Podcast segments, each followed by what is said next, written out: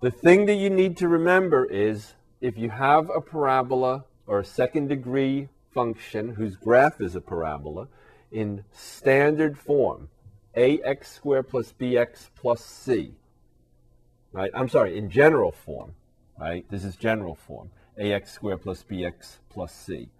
Then the x coordinate of the turning point or vertex is x equals negative b over 2a. That's, that's important.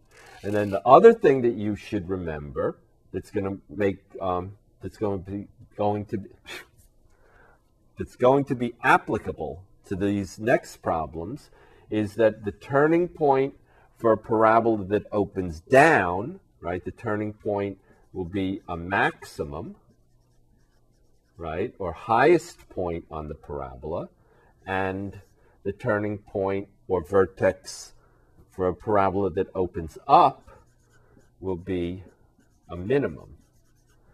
All right, so now we're going to look at a couple of verbal problems. So suppose a ball is thrown upward from the ledge of a building, right? So what's happening is here's a building, here's a ledge. The ledge is 160 feet high. The ball is thrown upward with a velocity of 48 feet per second. All right. And the question is how high will the ball go?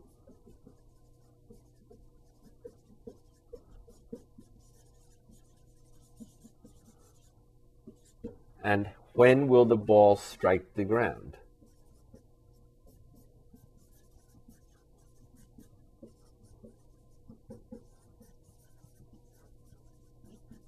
Okay. Well, we have a formula, right? And we're just giving you this formula right now. We'll show you where the formula comes from, but not for a while, not even actually until the next course.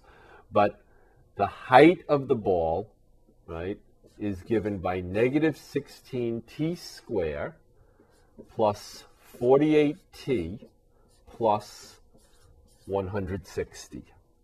All right. The 48 is the velocity that you start the ball out with. The 160 is the height that you start the ball out with. And the negative 16, this has to do with the fact that we live on Earth and gravity pulls things back to Earth. But the way this formula works is for different values of time, right?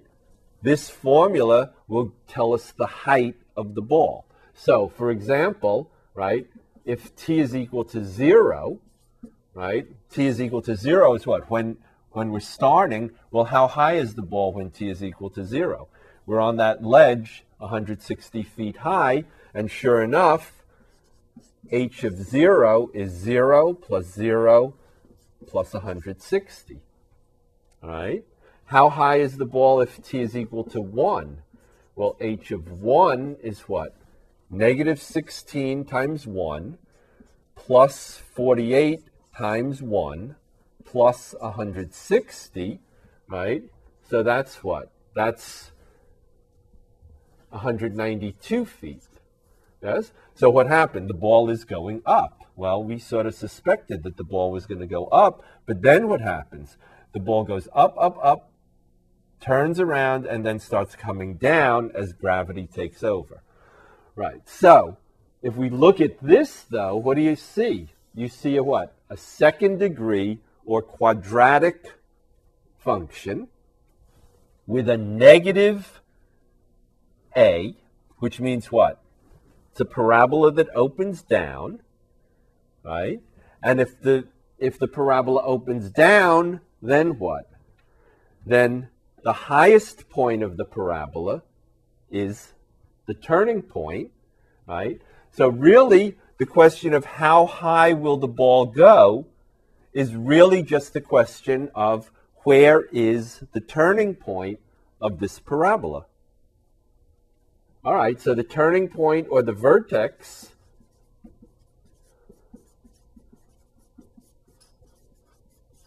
right, has an x value. Well, it's not an x value because we don't have x, we have t, right? And the t value is what? Well, it's negative b over 2a, right? So what is negative b over 2a? It's negative 48 over 2a is negative 32. So negative 48 over negative 32 is what? 3 over 2. All right, 3 over 2 is 1 and a half. So the ball is going to go up for one and a half seconds, hit its highest point, and then start coming down. All right, so how high does the ball go? Well, we have to figure out h, right, the height when t is 3 halves. All right, so we have what? Negative 16 times 3 halves squared. 3 halves squared is what? 3 squared is 9 and 2 squared is 4 plus 48 times 3 halves, right, plus 160. And how much is this? This is what? You can divide 4 into 16 and get 4. So this will be negative 4 times 9 is negative 36 plus what? 48 divided by 2 is 24. And 24 times 3 is 72. All right. Plus 160 is what? It's 196 feet. Okay, so what's going on? The ball is going up, right? It starts at 160 feet. After one second, it's 192 feet. At one and a half seconds, it hits the maximum height, which is 196 feet, and then it starts going down. Right? Now, how did I know I had a problem there? Because this was 190, I had originally 192, but that was supposed to be the highest point for the ball. But I had already had that the ball was 192 feet at time equals one, so I knew I had a little arithmetic error there. And all right, everyone's good. It's 196 feet. This is the high point of the trajectory of the ball, right? And then the second question is what? When will the ball strike the ground? Well, what does it mean that the ball strikes the ground? Well, the ball is going up, and then, right, the ball strikes the ground. Right? Strikes the ground means what? The height is equal to zero. So hits the ground, hits the ground means the height is equal to zero. So the question then is, when will the height equal zero? When will negative 16t squared plus 48t plus 160, when will that equal zero? All right. If we factor out a negative 16 to make this a little bit easier, we'll get what? Taking out a minus 16, we'll get t squared minus, right, because minus 16 times negative whatever will be positive, what, 3t, right? Then what?